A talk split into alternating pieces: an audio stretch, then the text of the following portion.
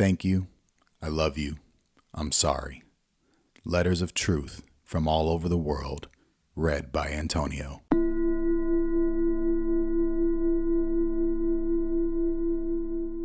Dear Rehab, Happy anniversary. It was 13 years ago today when we met, as my friend drove me on the straight and narrow 101 through the gorgeous Santa Monica Mountains and finally up the long and winding road to you. I remember how it felt as if it were yesterday.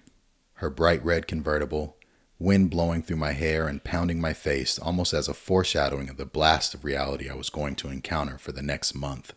I didn't know what you were going to offer me. I'd never been in a relationship like this before, speaking a foreign language, filled with catchphrases, slogans, and other people.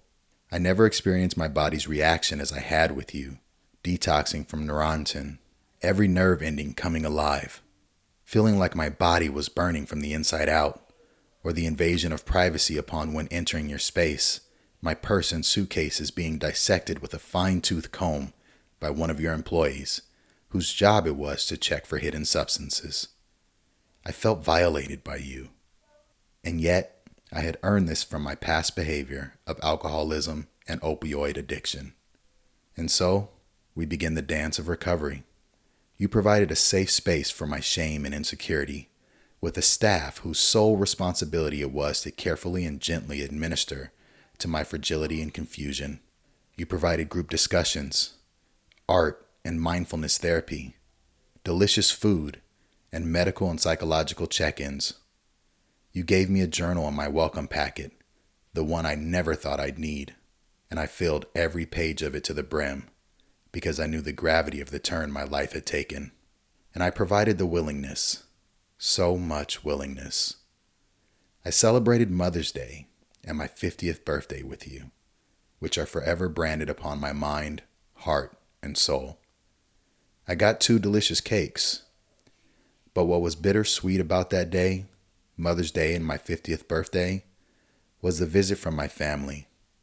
Their unbelievable selflessness to come, seeing their pain and confusion while trying to be supportive, their awkwardness of this new normal in which we found ourselves. It was blissfully uncomfortable. That visit from the people who mean the most to me in this world owning and acknowledging the headache I put each of them through. Yet the bond we found through grappling with this journey is unbreakable. I have you, Rehab, in great part to thank for this. Thirteen years later, I am sober, sane, comfortable in my skin, a worker among workers, and showing up in a respectful and loving family. I have tribes in every aspect of my life filled with support and authenticity.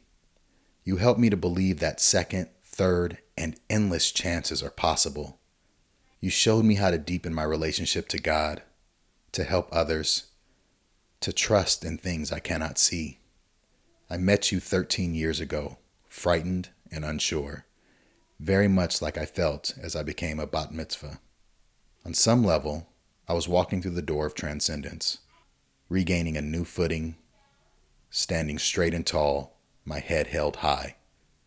You helped me find a new voice.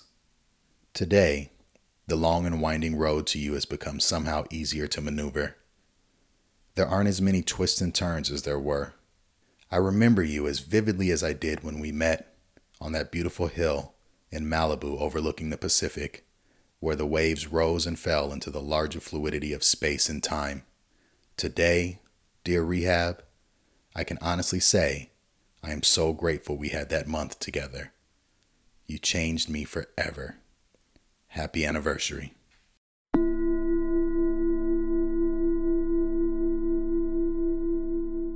Thank you to all of the authors for sharing their letters of love.